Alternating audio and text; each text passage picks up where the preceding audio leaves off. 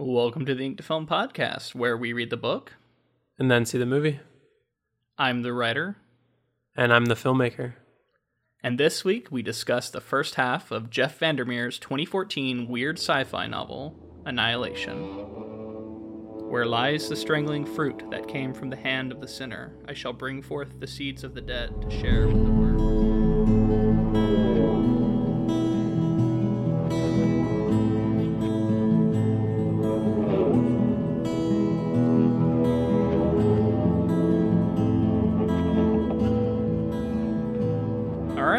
I'm uh, excited to hear what you think of this novel. It is our first weird uh, literary experience I think we've really gotten into, it- and I mean the weird genre.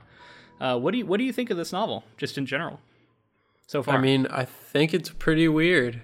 Um, I mean, I do like it. Uh, I wasn't expecting it to be as, um, I mean, as weird as it actually is because I was expecting more of like this sci-fi adventure, and it's kind of just like really leans into specific details of weirdness and like okay, exploration of them.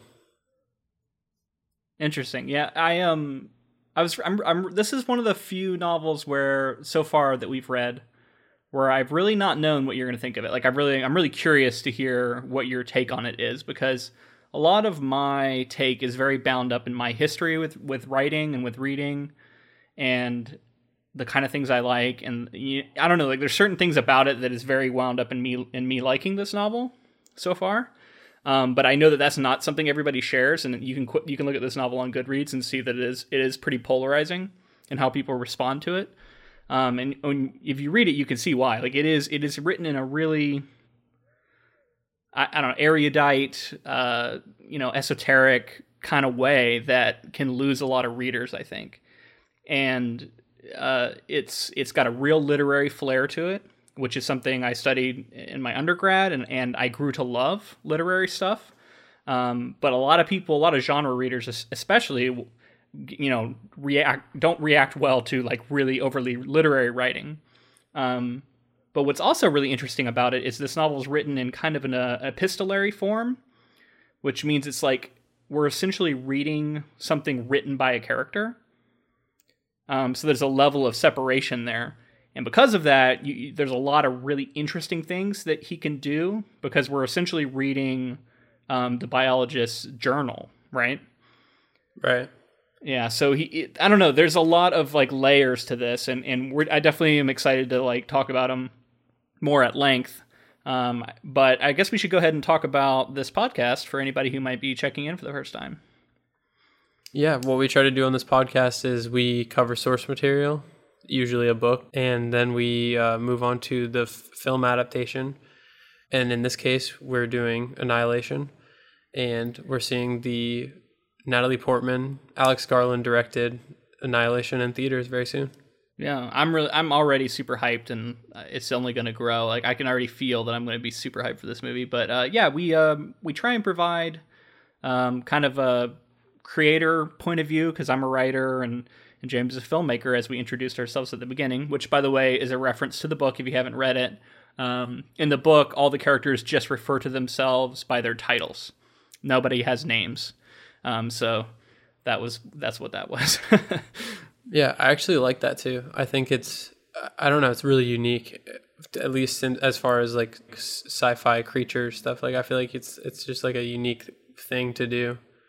there's a lot of really interesting things he's doing to unsettle us to make things less familiar like there's a lot of things that we would grab onto normally in a story um, and character names are just a minor thing there but there's just so much that's being done to like keep us uncomfortable and i think that discomfort might be off-putting to some readers but it's something i find really cool because i can see that i'm being manipulated by the writer and I appreciate, I guess, what goes into that. I'm sure this is the, what the writer wanted me to feel, but I found obviously that it, it it's really dehumanizing to have them just be their titles like that. Like you're not attached to a character. Specifically, almost. I mean, we'll get into this, but specifically, I was like, I was really dismissive of uh, the psychologist like fairly early on. I was like, oh, that's a you know that's a bad guy because of the things that she was doing, and and we'll get into it. yeah, I should say that um, we're going to keep this intro spoiler free as much as possible. Um, just going to talk mostly general reactions. I'm going to do a little. I'm going to talk a little bit about Jeff Vandermeer. That'll be the, the first thing I do. Um, but we'll let you know before we dive into like spoiler territory, so that you can, if you want, you can check out if you don't want to get spoiled. So tell me about Jeff Vandermeer. Yeah, this is just stuff I've found on the internet. You know, it's not like I know him or anything. Um, I do know that he is uh, he's a writer who's who's well regarded. He's he's won uh, a bunch of awards. Um, he he actually attended the University of Florida for three years. Represent. Yeah, and he lives in Tallahassee now. And this, uh, I read that this book is based off of a ni- national wildlife refuge called St. Mark's that um, is in like it's really near Tallahassee if you look on the map. Actually, it's like kind of on the Gulf, and all the way down to it has like a big old light tower in it. And um, nice. he he said that he went and he was like walking through it when he like came up with the idea for this novel, which I think is pretty cool. That's awesome. It's cool. Yeah, and as, as so I am a, uh, I am a transplant to Portland, Oregon, but I grew up uh, in in Florida, and that's where James still lives. And I don't know about you, but the descriptions of the wetlands and the like the environment of Florida is really striking to me, and it was really evocative and like bringing me back to some of the more beautiful and bizarre kind of things you can find in Florida. I don't know. Yeah, I found it. I, thought it was cool because it, it, it talk about how just the different types of terrain that are fairly close by. So it's like there's there'll be like a swampy area and then like a more foresty area and like that that kind of thing is very very much kind of Florida yeah, and he does a really good job of tying in his descriptions of the environment with everything else that's going on because we know that this the premise is that there's this area called Area X that has been that some sort of event, a mysterious event we don't know much about, has happened there. And everything inside that area is weird and like unknown and mysterious and and, and these um our main character goes in as a part of an expedition. And uh, as he's describing how things look, he also is infused with the um, observations of this main character, and through her eyes, we can see that she's being affected. I I think being affected mentally by what's like this area.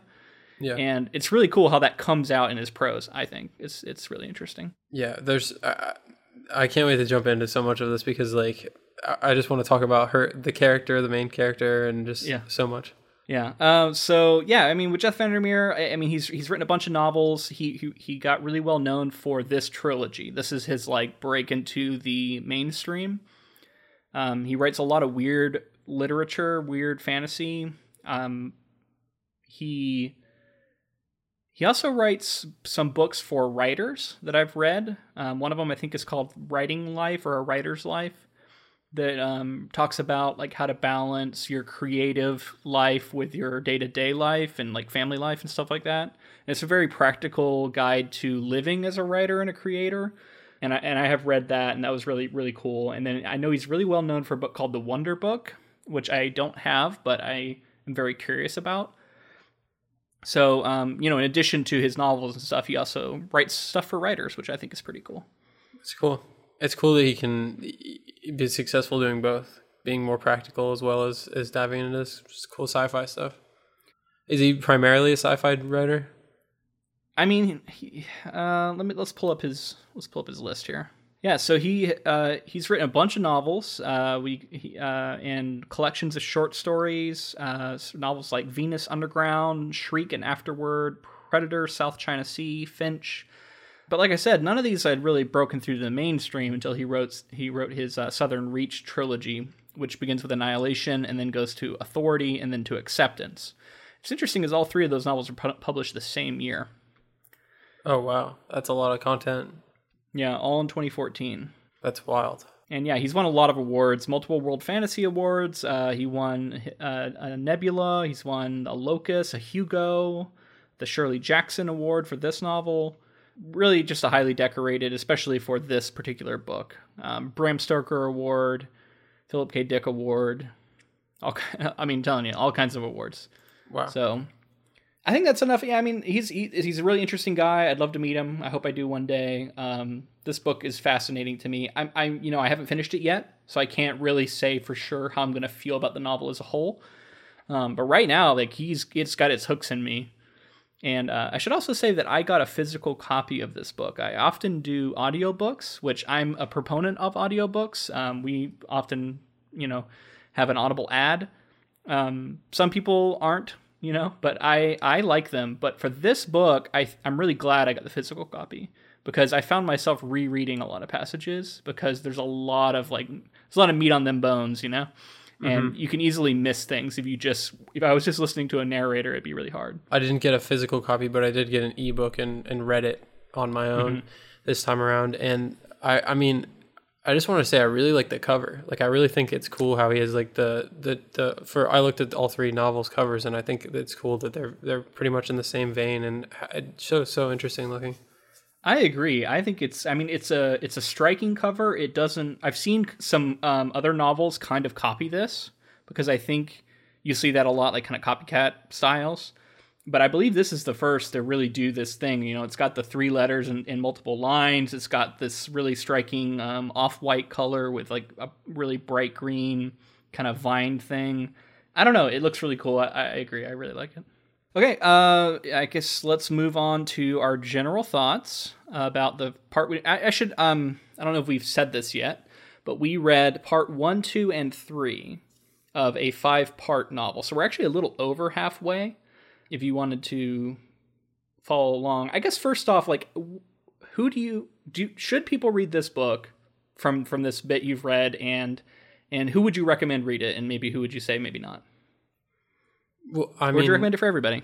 I, I honestly probably would recommend it for everybody, just in broad sense. But more specifically, like if you're interested in sci-fi in any way, like this is just it's it's very fun, interesting, and the word that I that I'm going to use a thousand times in this episode, I'm sure, is just like exploration. It's like very specifically like it's in this its own vein of like it kind of reminds me of like a space adventure where they're like venturing out into the unknown or, or like deep sea where they're like deep underwater. And and and I just feel like the exploration of this is such a strong facet because there's tons of stuff that's like normal at first and as we get deeper and further along and we get to know I mean there's I think all these things correlate so I'll just say this now but as we get to know the main character the biologist more we also get kind of further into the weird. We we see more creatures, we hear about more things going on.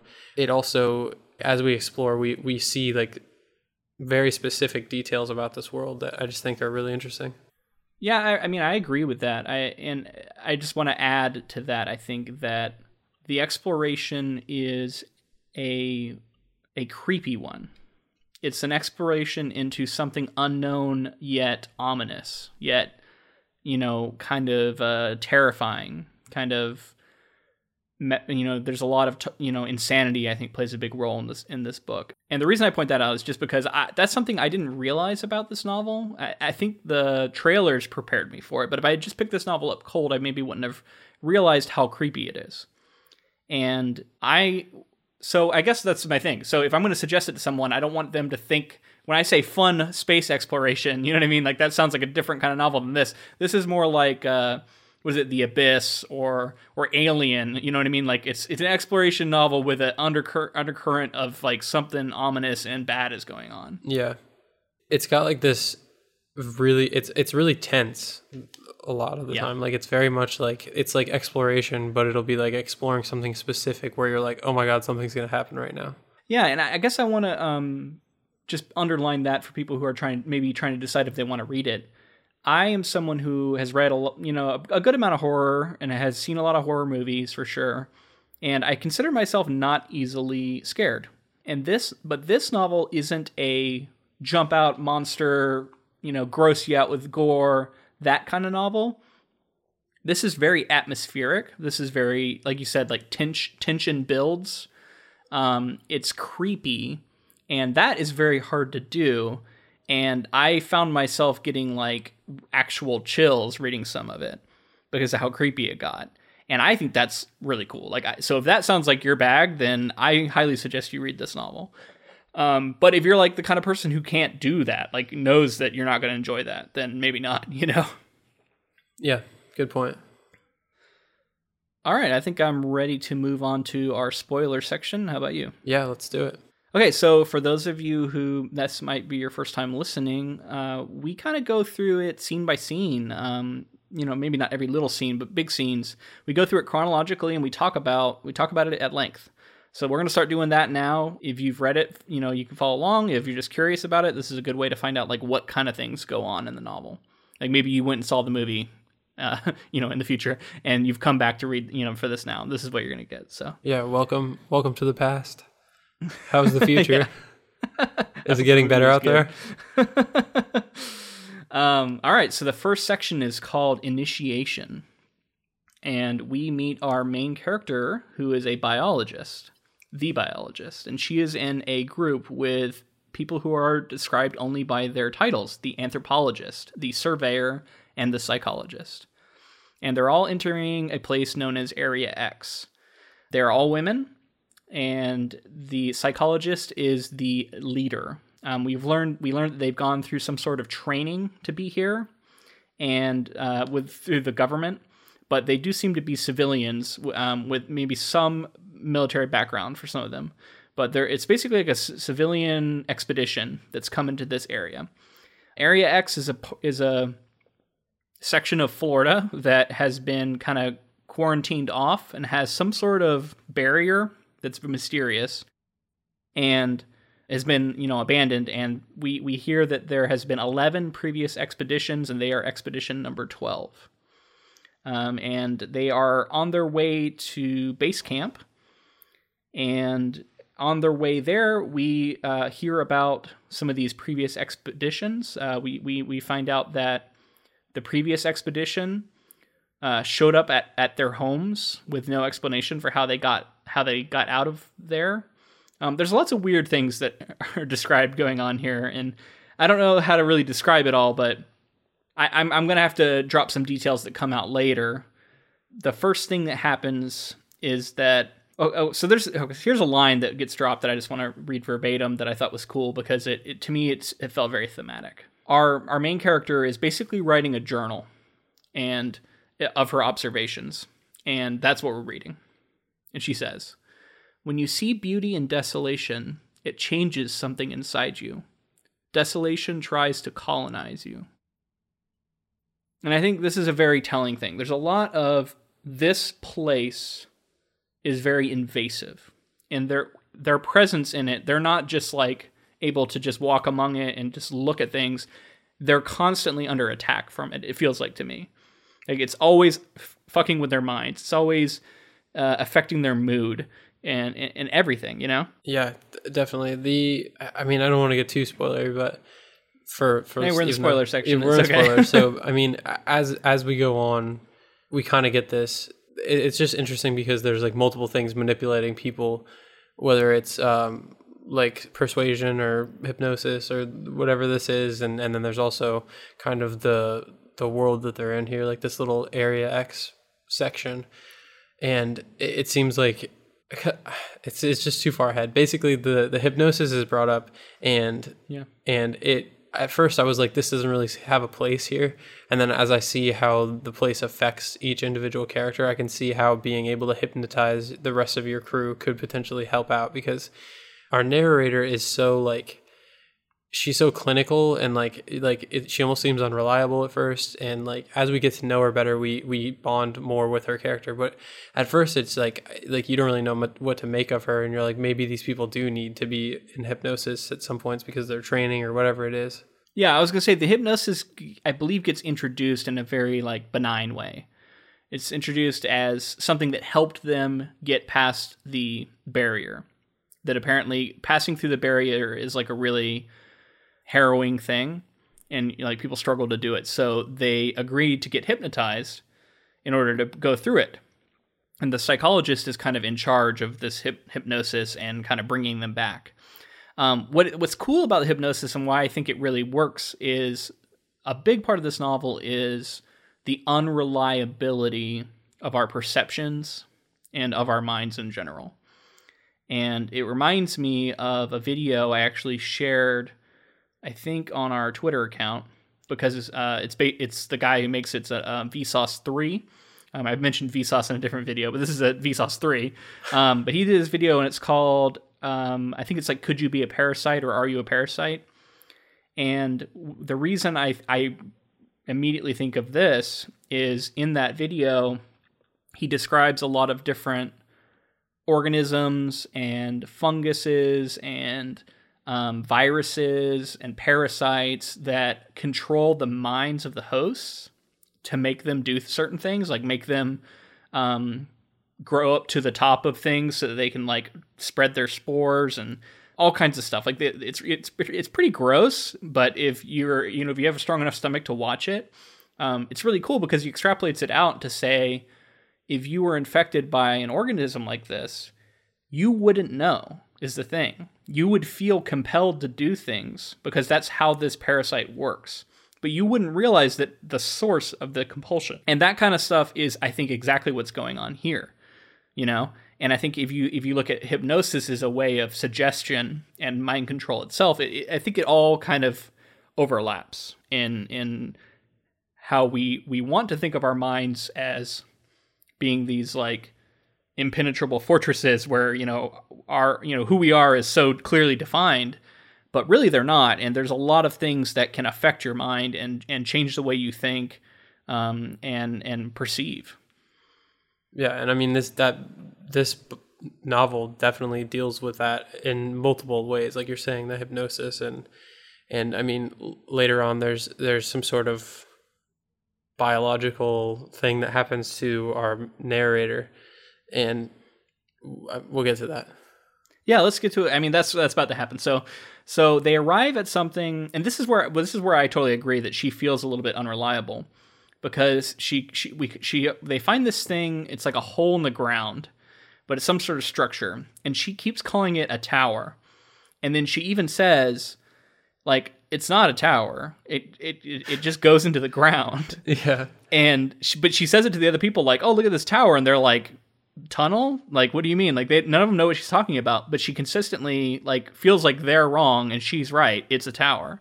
And she can't stop thinking of it that way.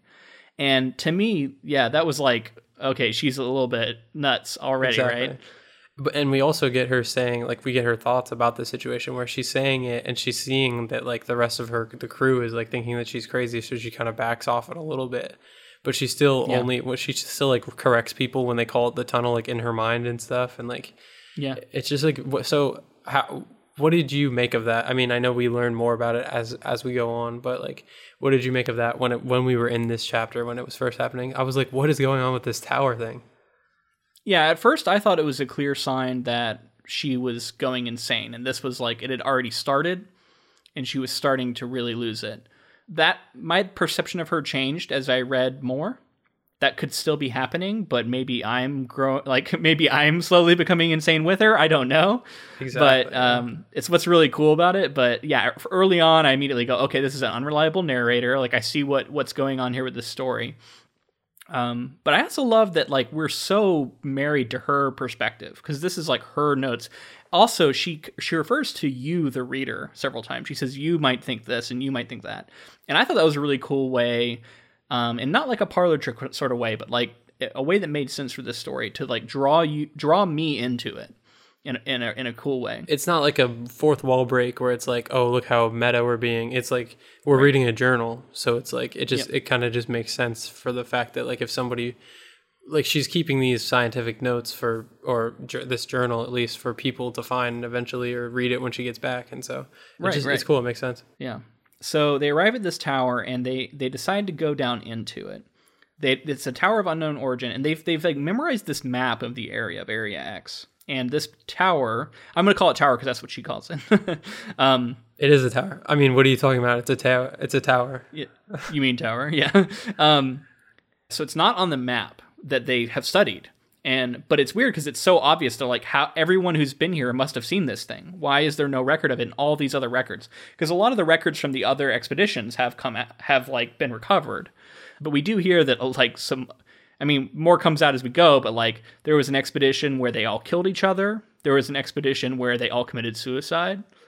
There was one, the very first expedition came out and reported that like nothing was off and that it all seemed fine. hmm The first one is very interesting because it's like, did things evolve to this state in like some sort of accelerated way and like kind of I Yeah, don't know. It seems like maybe things have been getting worse or like more more pronounced or something. Yeah, I don't know. Evolving, you know, growing. There's a lot of that, so that would make sense. Oh, I I feel like we should mention that um, the one of the last expedition that happened, she she talks about um, her husband was on it, and like one of her motivations for coming into this area. It doesn't come. that- It doesn't come out till later, but Oh, yeah, okay. I think it's fine to, to mention it here. I mean, it's prominent in the trailer uh, for the movie. So, um, but yeah, it, we uh, later learned that her husband was a part of this last expedition, Expedition Eleven. the ones that showed up mysteriously in back in their homes. Yeah, he just returned home out of the blue, and then um, didn't really have any memory of how he got out of Area X and got home. Um, and that that's like a full on scene later that we get. That's pretty cool. But for now, um, I should also say that they all have kind of like old dated gear. Um, they have a few guns. Um, only one of them has a has like an assault rifle. Otherwise, they have some handguns. I mean, it's interesting because it's not really like said what the threat is, but we get an implication that there is a threat, and maybe they don't know it. But like, it's interesting that they have guns in general, right? Like, there's Yeah. some sort of threat implied by that. Well, and speaking of the gear, it's very specifically stated that like all of it's like older, and they don't have any new tech. They don't have any um like specific gadgetry other than one specific thing that they have. Yeah, they don't have any phones um, or radios. Yeah, they just have um, they have this one little black little black device that's like on their belts, and what it's supposed to do is light up when they're in like a dangerous situation or something, and then that's supposed to be their cue to like try and get extracted. And it's they don't know how it works, but it supposedly is like you know what I mean, Well, detecting things. Yeah, they don't know how it works, and they don't know what the extraction point is, or how they would even know to extract them. Yeah, and I immediately like I immediately was like, this is this this light thing is is is a it's a it's a trick. You know what I mean? Like it's Right. it's a false sense of security that was given to them. Right? Yeah, like a um, like a placebo. Exactly, that's what I think. It, it doesn't do anything. But- like I, I really, I, I, it might turn on at some point, but I say, just yeah. it, it feels to me like it doesn't do anything. Now I could be wrong. for it being there, um, there's like a certain amount of significance to it because it's like it wouldn't be I, I like even if it is this moment where it's like oh we're in such mortal danger we need to be extracted and it doesn't light up then that would be that would be rough but like having it kind of be obvious that it's a placebo and then having it actually light up or do something at some point I think would be even Yeah. more surprising. Yeah, I think it will probably turn on because it probably does react, but like it's could still be a placebo in the way that like what is it going to do? You know what I mean? Like they're they're miles away from help. Right. And you know what I mean in hours and days and like if there's an immediate threat and this light goes on, like it's not going to help you. Yeah. So in that sense it is still a placebo, Yeah, you know what I mean? I'm sure it has something to do with like tracking them or like a, some sort of black box or something for like if they die and they find I don't know. that's that's yet to be determined, I guess, in the, in the second half here. But so that's their gear, and they decide that they're going to go down into these into this tower. And she, our main character, says she feels like they're at the top of it, and she actually feels like a sense of vertigo for like how high up they are. It's all it's all weird, like it's all like kind of mind bending perspective stuff. Um, and they entered they enter this. Oh, before before they go down, um, I guess I should mention this because I don't know if it might be really important in the second half. Um, there's a big wild boar, and it's described as being like really big, bigger than normal, and it charges at them, but then kind of gets distracted and wanders off. It's probably the black boxes, right? Maybe. um, and apparently, it looked like really weird and kind of like it was in pain. Yeah. So there's that. I don't know how important that might be for later, but the, you know, all the wildlife does. It's like we get an implication that the wildlife is being affected by this area too, in so, in weird ways, right? Mm-hmm. I say the word. I'm going to say the weird word "weird" a lot in this. Podcast. I'm gonna say the words weird and exploration, like fifty times each. Yeah. All right. So let's get to the exploration. Um, the weird exploration. they they head down into this tower, and so all but the psychologist head down. She she stays up at the top to kind of guard, and sends down the other three. Um, when they get down in there, they find these cursive letters um, and and words written on the wall in this script that is just like painting up and down, kind of on the left side of the wall, very specifically on the left. And it's this continuous, unbroken stream of words, and they they they read them, and uh, that's what we read at the very beginning, and they don't really make much sense, and very and it, it's also like one sentence, like it never terminates with a period.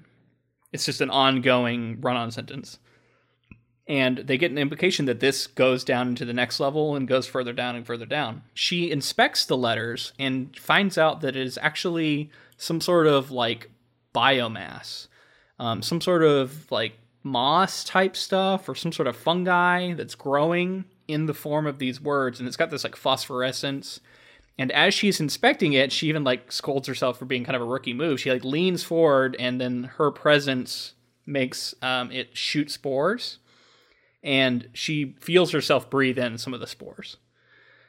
Um, and we're just like, oh fuck. yeah. Well, I mean, this is like I- I'm like okay, so I kind of see wh- where we're going because uh, she's already like acting a little crazy because of the the area, and then you know somebody gets affected by something like this, and then they either what she's either gonna like become one with it or like have a bad reaction to it or get some sort or of powers. al- or an alien burst out of their chest. yeah, something like that. yeah, we don't know, but um, so she doesn't tell anyone that she is infected or like whatever that that has happened. Um, she keeps it a secret, and instead she says like, you know, we should we shouldn't get too close to this. you know, it could be dangerous. Well, yeah, nobody nobody saw it spray her. Nobody saw it shoot the spores at her. So so she can kind of like be like, oh yeah, let's get out of here because the spores are probably dangerous. Yeah, and they they they say decide to go back up. Um, they've only come down like to the first level and seen this text, and and and but they want to get to base camp tonight. Um, so they decide to kind of go back up, but um, she the whole time we get this feeling that like she's really fascinated by this place and like really interested in it, and and part of her like wants to just walk down and keep going down further and further, but she has to like pull away. And so they, yeah, they they leave, uh, reconvene, and head back up to base camp. Um, when they're at base camp, they all kind of get drunk, have their first um, first night in Area X, and feel like they're kind of bonding a little bit. And then we hear this weird thing. I I wanted to, I don't know what this is, but I want to hear what you think it is. There's this thing called that they call like a howl that happens apparently every night.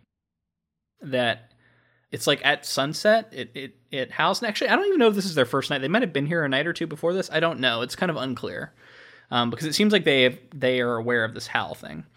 But anyway because they're drunk they like howl back at it mimicking the sound and then it apparently it amplifies um, and sounds like it's getting angry and so then they stop because they're like oh shit we didn't know it was like gonna do that. Yeah, I mean that's Um, super scary. That's like oh fuck, we super. I mean that's a super like teenagers in a horror movie thing to do, but it was wild. I was like okay, Yeah. so you're just gonna piss off monsters now? Yeah, and, and what I like about this and why I say creepy a lot is like it's a lot of just like on the edges, a lot of just like things unseen and unknown. And because he keeps everything shrouded in mystery so well, it can be creepy. It's the opposite of what Rawhead Rex we talked about, right? Mm-hmm. Like when we saw that terrible movie, you know, they showed the monster in the first like two minutes of the movie. Boom, there he is, full broad daylight. You can see his entire really terrible looking suit. Mm-hmm. You know, this is the polar opposite of that. Everything is just suggested and, and hinted at and, and mysterious. And because of that, you can really build this tension and dread, right? Yeah. I mean, fear. Yeah, it's the. I think it's just always the fear of the unknown is is so much scarier than what you can put on page or screen. So, I think lean into that for as long as you can. Yeah, nothing is as I mean, this is something that's famous. I'm not making this up, but nothing is as frightening as your imagination. Like it Right. will not no thing you can show an audience is ever going to be as terrifying as the unknown. I think it's like a Hitch. I think it might have been a Hitchcock thing. Yeah. Um, the unknown is always the most terrifying thing, and that's absolutely what VanderMeer's playing with here. Um, so I should also say that during this time, the psychologist says a phrase that activates like a hypnotic suggestion mode, where all of the other party members kind of get slack jawed in this like weird state where they become very suggestive, and our main character realizes this is happening and pretends. But we find that for some reason she's immune to the suggestion now, and um, the the psychologist suggests that they all are going to go back to the tunnel tomorrow. They're going to remain calm, and they're going to continue to see the tunnel as being made out of coquina and stone, and then and then um, they're going to remain calm and be satisfied, and like all this stuff. And then uh, and then she snaps her fingers, and they all kind of snap out of it, and um, they're like she's programmed them i guess to go back and i think it's very ominous you know what i mean like you're going to continue to see it as this thing that like we're like wait a minute what why why are you going to continue to see Exactly. it that's how i thought it was So now we know that it's Um, like, what is this thing? Like this weird place that's not a tunnel or a tower Yeah. or whatever. I don't know. well and it also introduces the idea that the psychologist knows a lot more than she's letting on Yeah, Right. definitely. And I mean, I think I think in this scene, she she kind of um, the biologist kind of says to herself that um, she already assumes that it was ba- because of the spores that she like is getting some sort of Yeah. abilities from she's it. like maybe the spores has given me some sort of immunity to it yeah all right so that's the end of part one and before we get to part two i want to take a second to stop and talk to you about audible we already mentioned it earlier but uh, yeah that's a great service and they were nice enough to give us an affiliate link uh, audibletrial.com forward slash ink to film Yeah, it's a great service. Uh, with that Audible link, you get 30 free days for their service and one free audiobook in their huge collection. Yeah, I mean audiobooks I, I I already said earlier that I use them a ton and and I think the thing that I love about them is how much that you can uh, multitask. Uh, I've talked about this before, but I mean it's great. It's great you can use them while you're driving, while you're walking, you know, walking the dogs, doing laundry, whatever it might be. Um, if you like podcasts, you're probably going to like audiobooks. And it's a good way to learn things and make sure, you know, you're keeping your mind from going insane. um, or maybe you want to go insane. Uh, speaking of that, my suggestion is going to be H.P. Lovecraft. Yes, you know him. um, but I bet you probably, you know, some of you probably haven't read him. Um, I, I am sorely lacking in my knowledge of uh, Lovecraft. I really want to read more of his stuff. Um, the reason I bring it up is he's he's well known as being kind of this weird fiction master. And when I looked on Audible, there is a ton of Lovecraft on here. There's the complete omnibus, volume one, two, three. You know, there's a ne- Necronomicon, um, and, and uh, one I've definitely heard of called "At the Mountains of Madness." Um, there's all these all, kinds of Lovecraft stuff on here. So if you're a fan of Lovecraft, um, I think listening to an audiobook could be a, a good way to experience it. And you can do that by using our link. The link again is audibletrial.com forward slash ink2film. All right, let's get back into it. Part two integration. So, I mean, I did want to say something about these these titles real quick. Is I- I feel like for me, and maybe this is him messing with me because I don't know how the story ultimately ends, but I feel like these chapter titles are like pretty telling, like almost like spoilery of like kind of the things that are going on with our main character. Interesting. I, I guess I didn't really think of it that way, but I can see that. I guess initiation. Honestly, I I didn't think about that at all. That's like a chapter one title for like you make that a title of a lot of different chapter ones, right? Yeah. um, it's really this second one where I kind of was like, oh, interesting. You know, this is called integration. That sounds ominous. You know what I mean? Like that sounds like they're being, I don't know, fused with something or like integrated. You know? Yeah. So that's yeah, it's interesting. It definitely gets me thinking and making me feel like maybe I know where things are going. But like I said, I'm so uncomfortable by design that I really don't know, and and I and I continue to be surprised by what's what actually happens. Yeah. Um, so yeah, they, w- when you wake up in the morning, here's another big surprise. Wake up in the morning and the anthro- anthropologist is missing. Somewhere in the night, she disappeared, and um, the psychologist is like favoring her side, and looks like maybe she was wounded. And uh, when they ask her like what happened, the psychologist says the anthropologist just decided to head back. She was too unnerved by everything they've seen, and and she left without telling anyone else apparently. And left her gear. Yeah, and and yeah, and like left her gear and all kinds of suspicious stuff, right?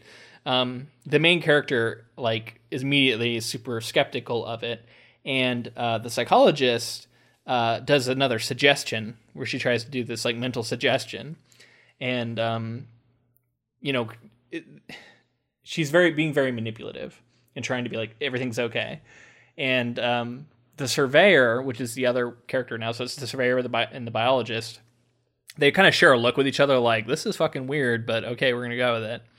And um, the psychologist when she does the suggestion it's when they get back to the tower and she suggests that it's okay for her to remain up top and stand guard and they are gonna go down as you know and see what's going on in this tower. It works on the surveyor. Like the surveyor is like okay that makes sense. But the main character has to like pretend that it's fine you know pretend that she's getting hypnotized. But yeah they go down in it. So this fucking tower is weird as shit. Um, it's uh, it's a, it, first off, it's a tower that's not a tower. It's actually a hole, and they kind of descend into it, and it's got multiple layers, and it seems to just be kind of like a chamber of some sort, and then some stairs that go down to another chamber on top of each other. Seems like maybe it turns around. You must turn around probably, but it's like a bunch of just layers of the same thing, right? Descending down an unknown amount of distance. And as they walk, they find these these letters just continue and you know just keep going, keep going, keep going. These words, and she finds now that she has this like new level level of perception, and she no longer sees the walls as being stone. She sees them as being somehow biological. And she hears this beating, like a beating heart and she realizes that these perceptions are things that the surveyor is not getting at all. And she even tries to get the it's like she grabs the surveyor's hand and puts it against the wall and is like, you know, do you feel that? And the surveyor doesn't feel anything and thinks that, thinks that she's insane. And it's funny because she thinks she's insane, and we go, yeah, you know, she would think you're insane, and then we I kind of go, wait a minute, maybe she is insane. You know what yeah. I mean? Like, if it wasn't for the psychologist stuff, like it, she would seem completely insane right now. Yeah she yeah i just feel like she's getting like these powers or something or or uh, an affinity for the the life or the wildlife in area x because it seems like she's starting to yeah. see things well if you take that term integration right like she's she's kind of becoming one with it and so maybe in that sense she is able to understand it and perceive it more clearly um, and that's when I say when, when my, my perception of her changes over time. I start to think that she is actually perceiving more of the true or the truth that's going on here, and it just it's like crazy shit. But she, but but I believe her when she's seeing things. I guess. Yeah, I think this happens like fairly close by, but it, there's like this blur the, the line is blurred between like her affinity towards this wildlife because we get this backstory about her when she was younger and she like her family's pool got overrun with algae and wildlife and it became an ecosystem fairly quickly and she just mm-hmm. like thought about how she would go out there and visit and check out the all the life going on and that kind of thing so it's obviously like she's a biologist and she cares about this kind of stuff and it's like it was like such a small gap for her to just like bridge to being like I love this stuff and this is my life to being like I want to it seems like she's like leaning into something that she's always loved anyway. Yeah, and and when I said that her observations are really esoteric, that's that's what I mean. It's very couched in this scientific language and we get an, an idea that she she's an expert so when she says I'm looking at this fungus and it's not normal, like something about it is is unusual or I, I've never seen this like she talks about these little organisms that are shaped like hands that I think are very very small and in in they're in the lettering. So there's some sort of like creature living in the leather in the lettering that was left by something else. But my point is when she says that we believe her. You know what I mean? Like she's speaking with authority. And she's not it's not just like she doesn't know. It's like there isn't anything like this in the known world. Um, and I, she knows enough to, to speak on that, you know, emphatically.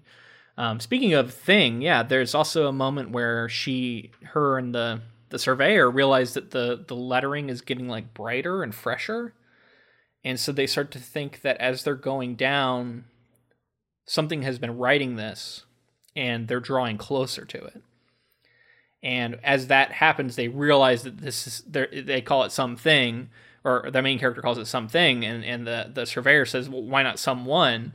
And she's like, "It couldn't be." Like she's got this really strong impression, and no real good reason, I guess. Um, except for we find out later a little bit more, but it really it's just this impression she has that it's a thing and not a person that's doing this. So as they're going down, she for, uh, the surveyor notices there's some sort of slime on the ground that they're they've been like walking on. It's like this trail leaning down. It's gotten thicker as they've gone lower and lower.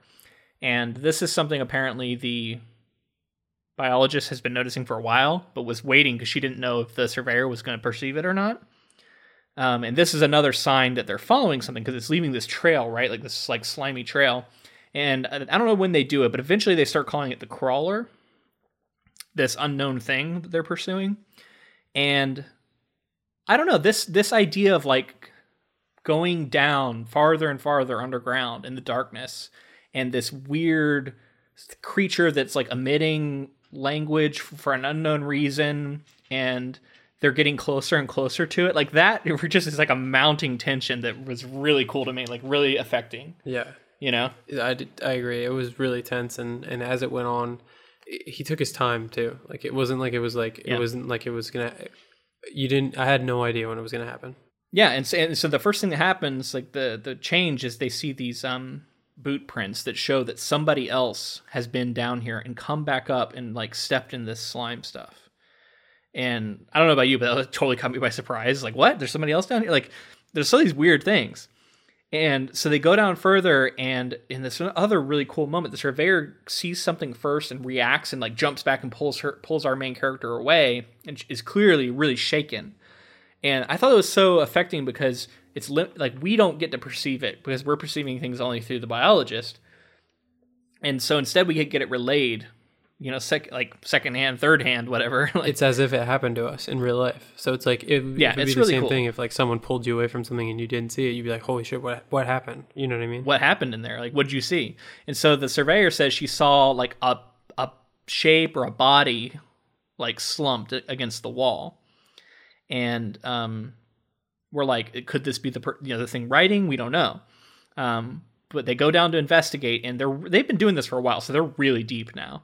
And they both kind of agree before they go into the room that no matter what is in there, this is going to be the last room they go into, and then they're going to head back up and they go down and they find out they find that the anthropologist who was said to have left is actually here and she is like I can't I can't remember it all. She's like burned, her face is burned, her jaw's like broken, her legs are like fused together. She's slumped against the wall. She has some sort of green ash that spilled out of her mouth and is like piled on her chest.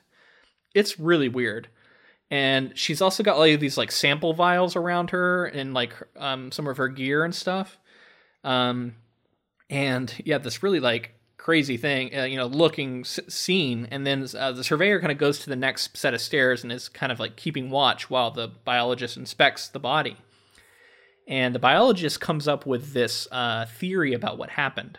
And she thinks that because she sees some other boot prints i think she thinks that the psychologist came down with the anthrop- anthropologist last night while they were sleeping and forced through suggestion forced the anthropologist to come up to the crawler whatever it is and try and take a sample and then get it got killed and then when she got killed the psychologist like just left and came back you know fled i guess by you know and so it adds another layer of like whatever this thing is it's crazy dangerous right Yeah. And it's got it's like she's burned and like mutated and like it's just like what could have done that? green ash coming out of like what is that even like what is it's so crazy right um and yeah as they leave the last thing she notices is that one of the vials has like some sort of dark mass in it and she's like, "Oh, this is you know." She imagines that it's like a sample that she took at, right before she died, and so she collects that sample and takes it with them, and they head back up. They decide to head back up together, and on our way back, the main you know our the main character um, shares with the surveyor that, uh, that the psychologist has been hypnotizing them. And it's interesting because the surveyor doesn't believe her at first. And I guess I get that. You know what I mean? Like, like I haven't been hypnotized. What are you talking about? And so it's interesting because it's like her trying to convince her that that it has, but then like she has no real proof of it, other than the weirdness of the situation. Um, and so it seems that now the surveyor is really skeptical of our main character and the psychologist, and they're just like nobody gets along right now. Everybody's very skeptical of each other. Yep. So when they emerge from the tower, finally, um, the psychologist is gone, which is the other thing they totally didn't expect. Because they all there was also this like real danger of the psychologist being above them and like her being like having basically killed the anthropologist. Like what's going to happen? But she's not there. They come out, she's gone. So they go back to base camp. She's not there either. Um, she's taken a bunch of supplies and guns with her though, and, and left somewhere. At this point, the surveyor says, "Okay, I'm going to choose to believe you, but I still am not 100% on board," kind of thing. And over the next little bit, they test their findings. They've been taking pictures while they were down there, I should say. Um, so they develop their pictures, which they have to do in like a really old, like uh, in like a dark room tent kind of thing. And um, all the pictures apparently don't come out well. Like they're very blurry and they don't show much of anything. The main character thinks that that's because the walls were like vibrating from this like beating heart thing, and that that caused maybe caused the photos to be blurry but you know it's it's unclear if that's the truth. That's just what she thinks, you know. Right. Um, and then she tests the sample of uh, she tests a lot of the samples she took first off, which is it shows a bunch of like weird slime and like mysterious substances and and you know it's very it's everything's like weird and off. um, and then she tests that last one and it comes back as being some sort of brain matter. Um, possibly even like human brain matter, but she like, knows that can't be true. So, what did you make of that? Because that was really weird. I, I'm not really sure. Like, I feel like it had something to do with what was going on with uh, with the anthropologist. Like, I think it was probably her brain matter, maybe, or uh, her own brain matter, maybe. But I doubt it. I mean, I guess she she would have had to have bottled it, so it doesn't make any sense unless the creature did it. I don't know. um, yeah, man. I don't. I mean, uh, the only thing I can come up with because she even says like it doesn't make sense that the matter, the brain matter, was collected because she would have just swiped at something on the exterior of this thing of the crawler. Um, and for it to come back as brain matter, like I keep thinking that. Well, later on we learned that a but that like maybe there was a lot more expeditions and a lot more people have died here than has been let on. And I I feel like this thing is some sort of like human composition. Yeah, I started to get and that, that maybe yeah. these are like multiple human brains or something that have been that have like cre- well because like how else does it know language? You know what I mean? So exactly. even though it's kind of nonsensical, it does have language that it's writing for some reason.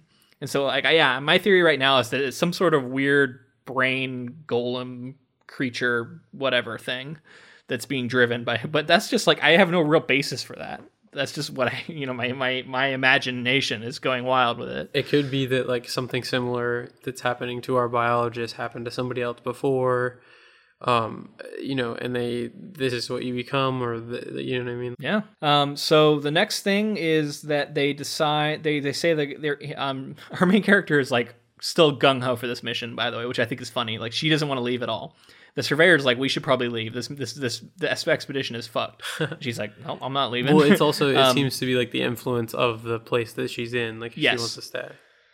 Yeah, she's feeling this like like undeniable draw, right? And she wants she says either we're gonna go down to the tower tomorrow or we're gonna go to the lighthouse, which I don't think I've mentioned yet. But the lighthouse is this thing that is on the map that they can see on the horizon often.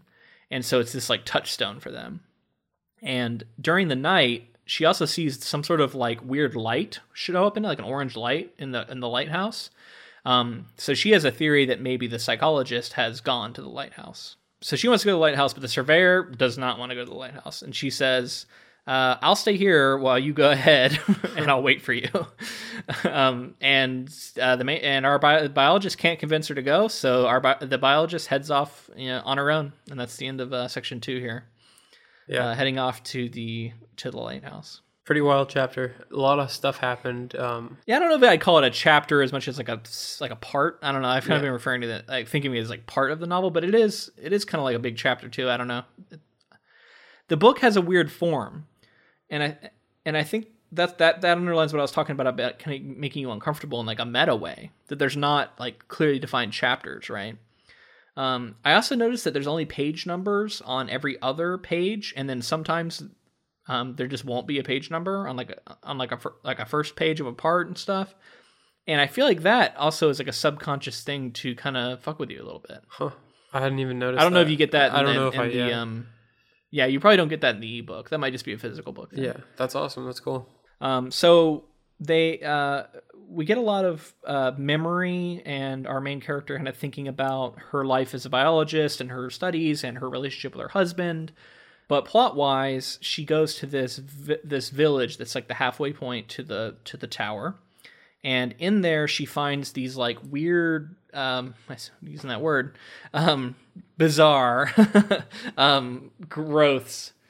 Yeah, it's these growths that, that you've probably seen in the trailer if you've seen it that look kind of like people, and they're like all throughout this village, and she doesn't know what to make of them, um, which is really bizarre and, and off off putting. And then she just kind of goes on. She can't do anything about it. She takes some samples, I guess, and that's it.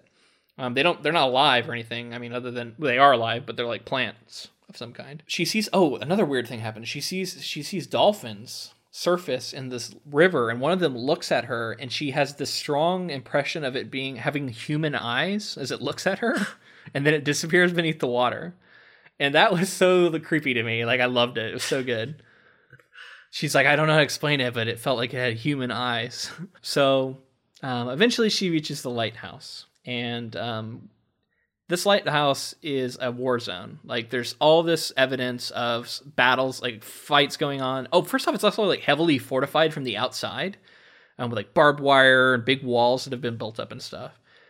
And as she go like travels up it, there's all this evidence of people killing each other and just like blood. There's like old blood stains and um, bullet holes are in like everywhere. And she thinks that all of the different expeditions have like come here to seek refuge because everybody can see it while you're in area x. Um, but it looks like things just don't go well here right? Like stuff goes to shit here.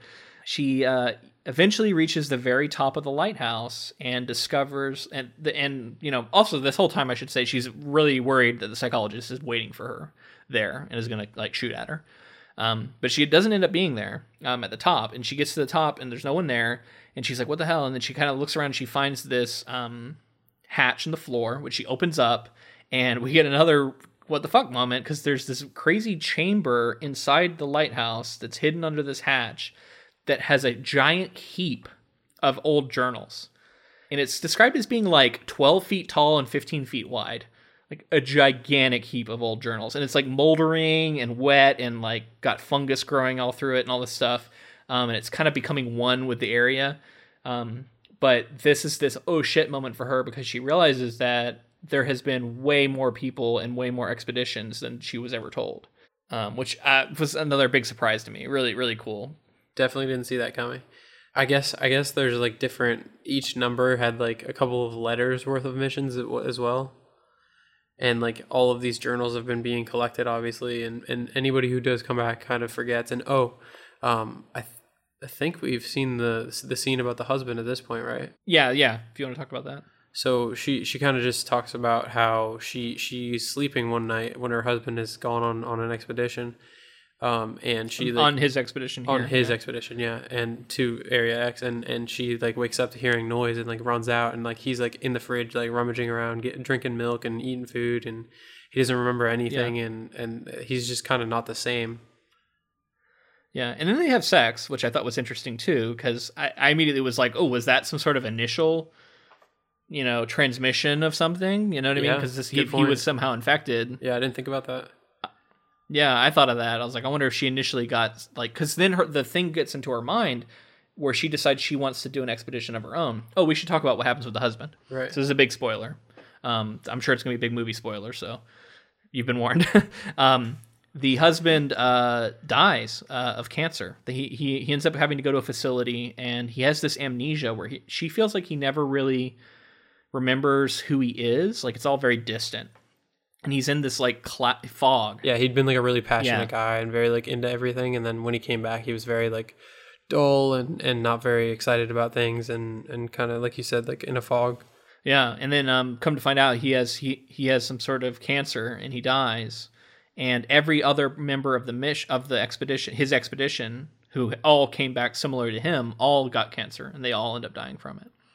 Um, and you know what what happens when when your husband dies from cancer from a bizarre place? You decide you want to go there too. Yeah, because apparently that's what happened with her, and that's why I thought maybe she did get like maybe she got something because like she for like almost inexplicably really wants to go Yeah, after this. early on early on in the book i think she talks about how like she she's talking about like other people's motivations and she doesn't really care what they are but she doesn't know everybody else's motivations but hers are that like she doesn't really have anything else going on and like she wants answers and she she of. really wants to s- i think she re- is really intrigued by the mystery of her husband and what happened to him and she like the only way to get to the truth of it is to like go experience it for herself i guess. So i i th- think this is a good point to start talking about some of the like overall because we're winding down. There's still some more but yeah. um th- so it, it's kind of like we have to decide whether we think that this this uh company that's sending these people in here are they doing something to the well i think it's the government. I think it's a branch of the government.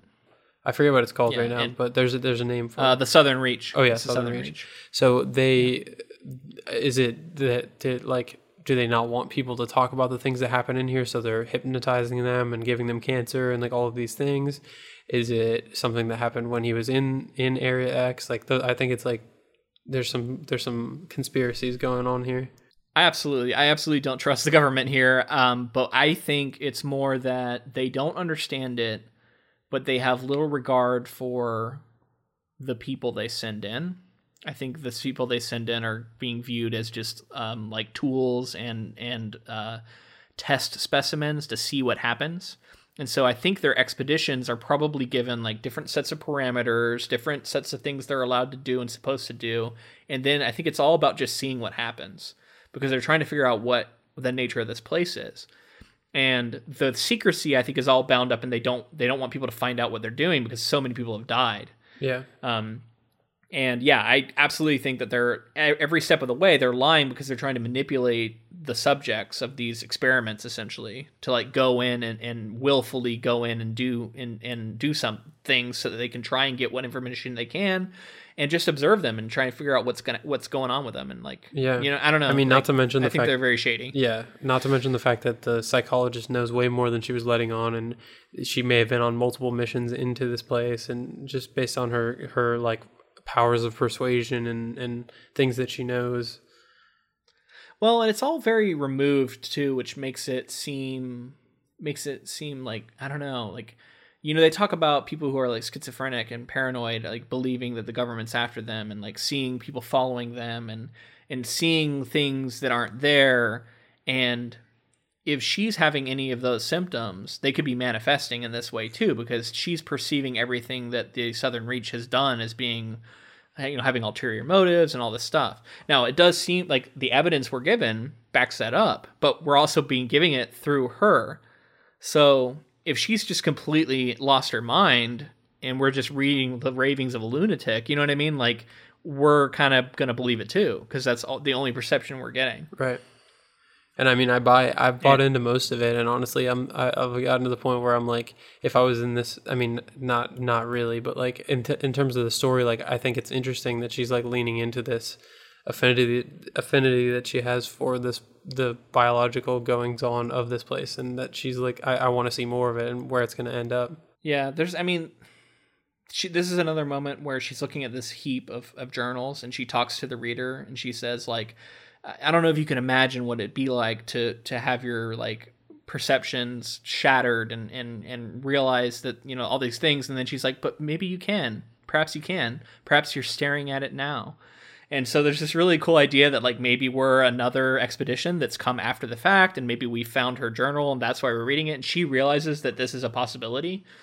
So, I don't know, that stuff like still like it gives me chills. I don't know, it's so cool. Like it's it really draws me personally into the story. Yeah, that's. I think it's awesome. I think that's so cool because it does work so well, Yeah. like you say, and it, it adds like a little bit of lore that they don't even need to flesh out. Like it's like we could Yeah. we are a part of that, or I don't know. It's awesome. So so the, with this heap of journals, she digs through it, and I don't know about you, but I totally saw this coming. And then even when it happened, she says it feels inevitable. Um, she ends up finding her husband's journal with his direct account of what happened, but she's unable to read it right now. She like can't bring herself to read it. Um, she does take it. Um, she also takes uh, several other journals she finds. Um, there's some interesting things that go on. Like there's, I really like the way he describes. Um, she in every account she reads, there's like a mysterious force at work. Kind, she describes it as like in the spaces between what's being written, and I love it because you can't tell if it's just her losing her mind or her being like really perceptive, and she thinks of it as being like the crawler and like it all being bound up in that she talks about this like one journal where it's just like a bunch of observations of this like shrubbery or something like over and over again. And but she feels like it's this he, that the author of it was trying to focus on something simple to like keep out the madness and not like think about what's going on. Also there's this really weird journal entry about being about them like being in the tower like under siege from the from the sea and like they're like some sort of attackers and wildlife or something and um, how like members of the party are getting killed and it says like there are things happening that defy rational explanation. Um and like i don't know it's so cool because like nothing is ever given like a concrete definition. It's all just really you know nebulous. Like what is attacking? Like what happened here? We don't know. Why did like some people kill each other it seems like i don't know Yeah. um, but yeah, so the main thing, she finds her husband's journal and she decides she's going to take it and several others and go back to base camp and share them with the surveyor, I guess, right?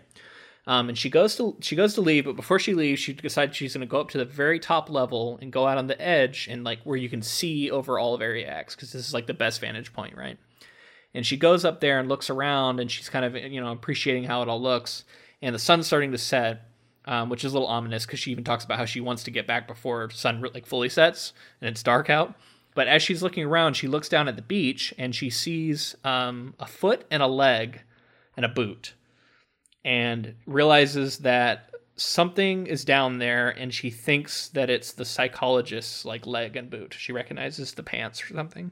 She's like, "That's the psychologist," but it doesn't appear to be moving, and it's like. I don't know. Did you, like how was it? It was something like going on on the beach, right? Yeah. I mean, that's really all it was, and and like this is this is literally where I stopped. Right? Is this where you stopped? Yeah, this is the end. This is the end of the section. Like she's like, "Oh shit, that's the psychologist," and then boom, that's it. That's the end of Yeah. the section. I'm assuming where we stopped reading. There's no way she's dead because there there has to be some sort of. I, I mean, I guess she mean, could she be. could be dead. she could be dead, but I just think how how I just think narratively it'd be way more interesting if she wasn't dead and like like something happened to her or something, but she's still alive. Well, she she could be dead and have like I don't know somehow still Clues. communicate beyond the grave Yeah, kind of thing, like her. like a journal or something that she's able to get uh, some sort of hint of what's going on. Sure. But how is she dead? Like what killed her?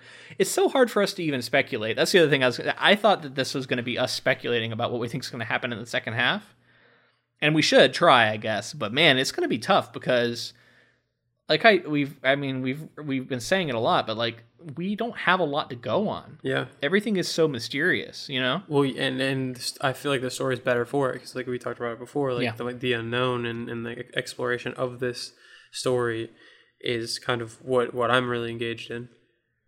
Man, I'm I'm like so excited to read the rest of this novel. Yeah. Um, this this has been a, a, a lot of fun for me. Um, when I was talking about like my background and stuff, I I- I think it's the literary nature of this novel. I appreciate it and I like it, and I love that it's wrapped up in a story that to me at its heart is a very genre story. Yeah. because it is a very you know there's it's a it's a team of scientists going into a weird area with like some sort of maybe alien maybe inner earth maybe who knows Well, ex- You know? yeah, yeah, I, I definitely agree that it's very genre. Ex- uh, explain to me a little bit how, like, what makes it more literary than genre in this in this case. it, it- a lot of literary a lot of literary stuff it's so it's a lot of the the slower sections where she's perceiving the world and there's um literature when i speak of literary writing is an attempt to look at the world and life in a new way so that when you read it you feel like maybe your perceptions have changed and that you you are see you see something in a new way and it enriches your life in, in like a weird way. And like people can get addicted to this sort of stuff. And if you really love literature this is what you look for. You want to feel like your life has been changed by reading something and the way you perceive the world has been changed because of this what you read. Genre is by comparison now it can do some of that and a lot of you know and it often does. There's a lot of blurring between the lines. But genre you know is maybe a little bit more concerned with telling a story. You know what i mean? With having a plot with having um things happen. You know what i mean? That's yeah. you know and that's the criticism of literary stuff is that not a lot happens. It tends to be a lot more just like observations about life and stuff right? Yeah. um yeah people may disagree with me on that definition but when i say the literary quality of this it's a lot of like her looking at the the environment and looking at the you know things and thinking about how i don't know like the perceptions of it and and and and how it, it it's she's seeing like the hidden truth of the universe kind of yeah. in the yeah. in the everyday. I, this I should also say this this whole book reminds me a lot of True Detective. Mhm. Um, I don't if you- you've seen season one, Yeah. right? Yeah, and that's based off a lot of like similar works that I've referenced with like Lovecraft and, and other stuff like that. Um, and it's not in its philosophy as much as it's um unknowable kind of like the insanity parts of the true detective stuff right? Like the unknowable references and you know they talk about the king in yellow and that's this whole other thing like meta text stuff but um i won't get into it but my, my point is just that i think somewhere like these two have a similar thing in their dna like if you really like true detective you're probably gonna like this book honestly. Yeah. Yeah, I mean, I agree with you. I'm, I'm really enjoying it so far, and I cannot wait to finish the rest of it. Yeah, I mean, honestly, I was a little hesitant. Like, I was worried I was going to get on this podcast with you, and you were going to be like, uh, "So I was excited for this book, but I fucking hate it." Like, honestly, I was a little worried. Um, I, I- I felt like it could go either way with you. I wasn't sure. So something interesting with me as far as stories are concerned, I like to see uniqueness. So like if it's it, it like regardless of it's if it's necessarily my cup of tea, I I like to think that if if something's new to me, something is brought to the table that I've never seen before, or like I say, is unique.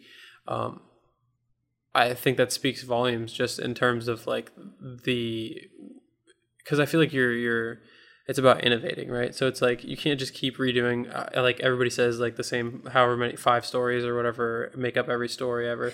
And yet Yeah. like people find so many ways to creatively do something different. And and I think even even if I didn't like and I I love this book. I really enjoy it. But even if I didn't like this book, I like to think I would like it just for the sheer fact that it's it's unique. I've never read anything like this before and and it's it's just fun. Yeah. I could I could get up on a soapbox about that whole thing, but I, I won't because we're running a little long on time. Um, remind me in some other podcast to talk about that, uh, the the whole idea that, that there's only a certain number of stories that can be told and all that stuff.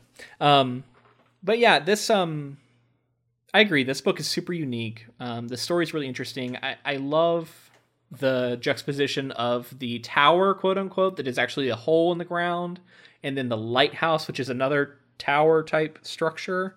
Um, I don't know what that means, but I thought it was really interesting that that's the, our two main locations we've we've seen. Right? Yeah. Are these two like an inverse and a, and, a, and you know what I mean of, of of a tower is essentially what the first place is. Um, I I love the way he blends the atmosphere and the the landscape and everything else seamlessly into the changing perspectives of our main character.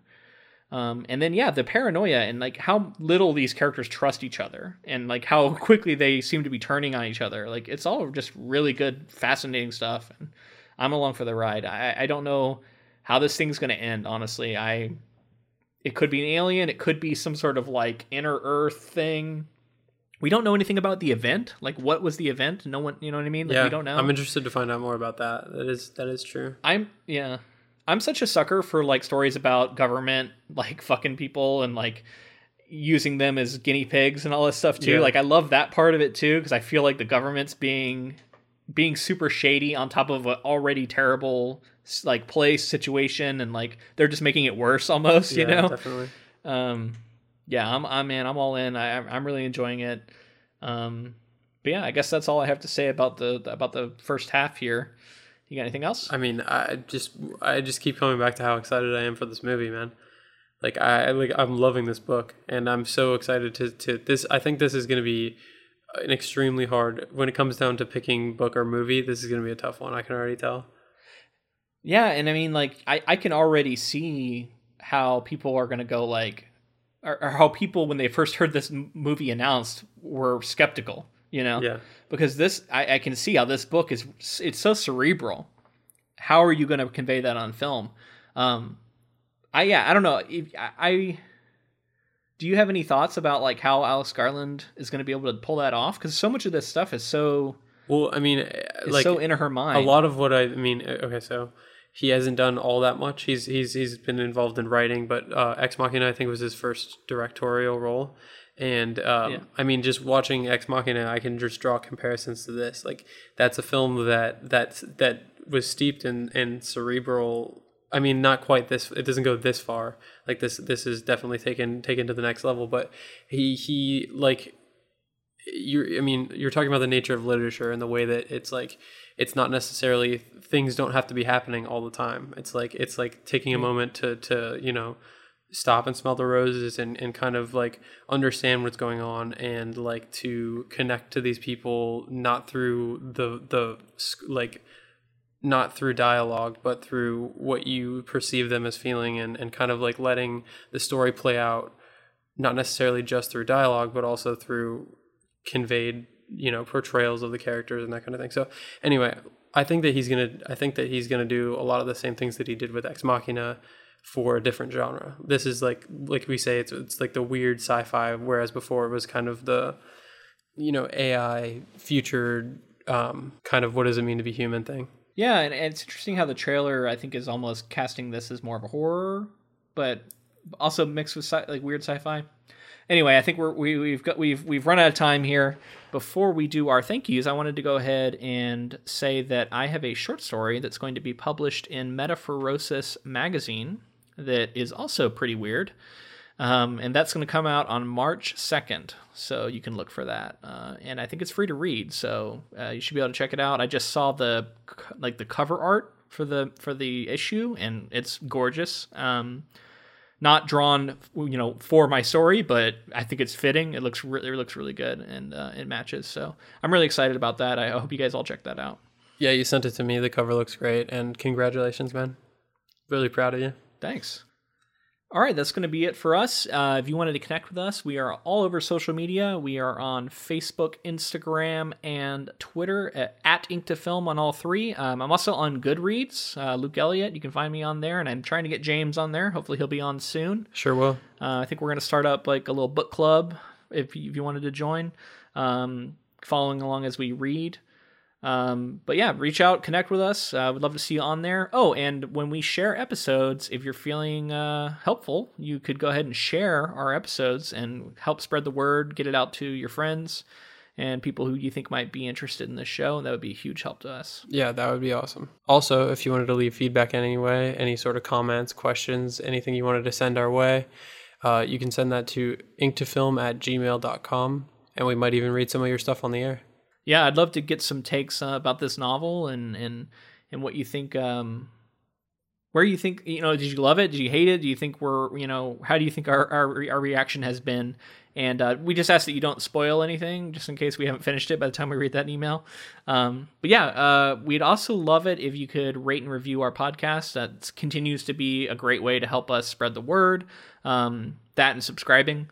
Um, but yeah, leave us a review on any number of sites. Um, we got one coming from here to you from Facebook here, five stars uh, from Jill. She says, "Loved it. Definitely makes me want to read the book before the movie comes out. Thanks." Uh, perfect review. So something like that would be great. That was a shout out from my mom.